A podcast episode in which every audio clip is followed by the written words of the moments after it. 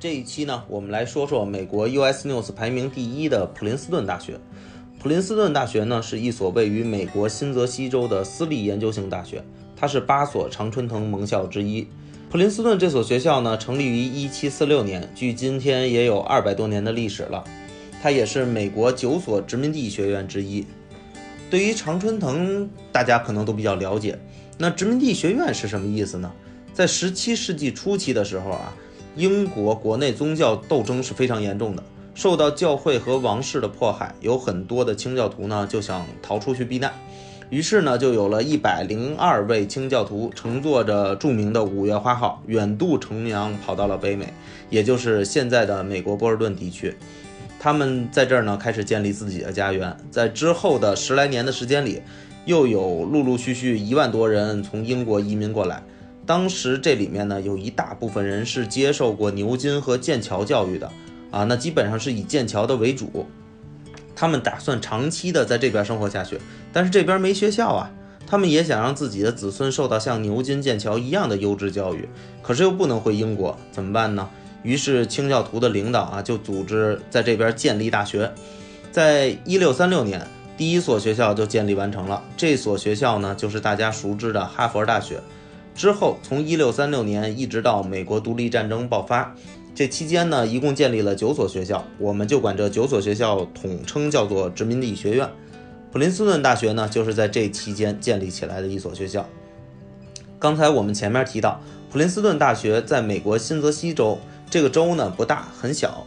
这个学校呢就在新泽西州的普林斯顿镇，那这小镇就更小了，总共七百万平方米。七百万平方米什么概念呢？咱们举个对比啊。皇家园林避暑山庄占地面积二百九十万平方米，那这个普林斯顿镇呢，就相当于大概两个半的避暑山庄那么大。虽然不是什么个大地方啊，但是这个镇的景色非常好。镇的西边呢是特拉华河，东边呢是卡内基湖，等于整个小镇被湖水环绕着，风景非常的优雅，绿树成荫，非常漂亮。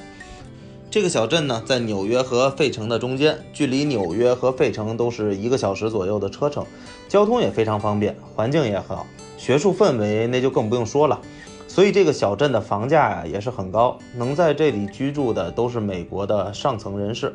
简单的说，这就是我们常说的美国的富人区。说到富人区啊，咱们不得不说的是，普林斯顿这所学校被称为是世界上最富有的大学。咱们来看看普林斯顿这所学校到底有多富。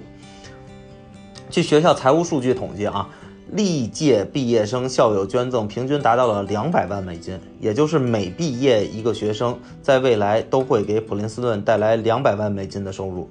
这是一个人啊，两百万美金啊。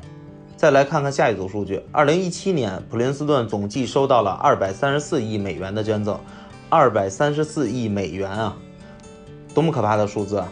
很难想象一所学校这么有钱，但是它确实就是这么有钱。啊，刚才咱们说了，普林斯顿镇呢七百万平方米，呃，普林斯顿大学呢有多大呢？大概二百四十万平方米，基本上一个避暑山庄那么大。啊，整个学校呢没有围墙，与小镇呢融为一体，可以说这个小镇的所有的设施、公共设施啊、交通啊等等等等，这些都是围绕着普林斯顿大学来建设的。试想一下啊，找个清晨，约上三五个同学，一起到小镇的咖啡厅上坐一坐，沐浴沐浴阳光，读读书，聊聊天儿，这对于学生来说是多么美好的一件事儿啊！学校本科加上研究生，目前大概八千人左右，其中海外学生比例大概百分之五。那么在学校的学生是如何评价他们自己学校的呢？有的学生就说。我们基本上很少去纽约和费城玩，因为去那些地方呢都要花费一个小时的车程，而普林斯顿镇呢什么都有。啊，又有的学生说呢，说我们这个课程啊极具挑战性和严谨缜密性。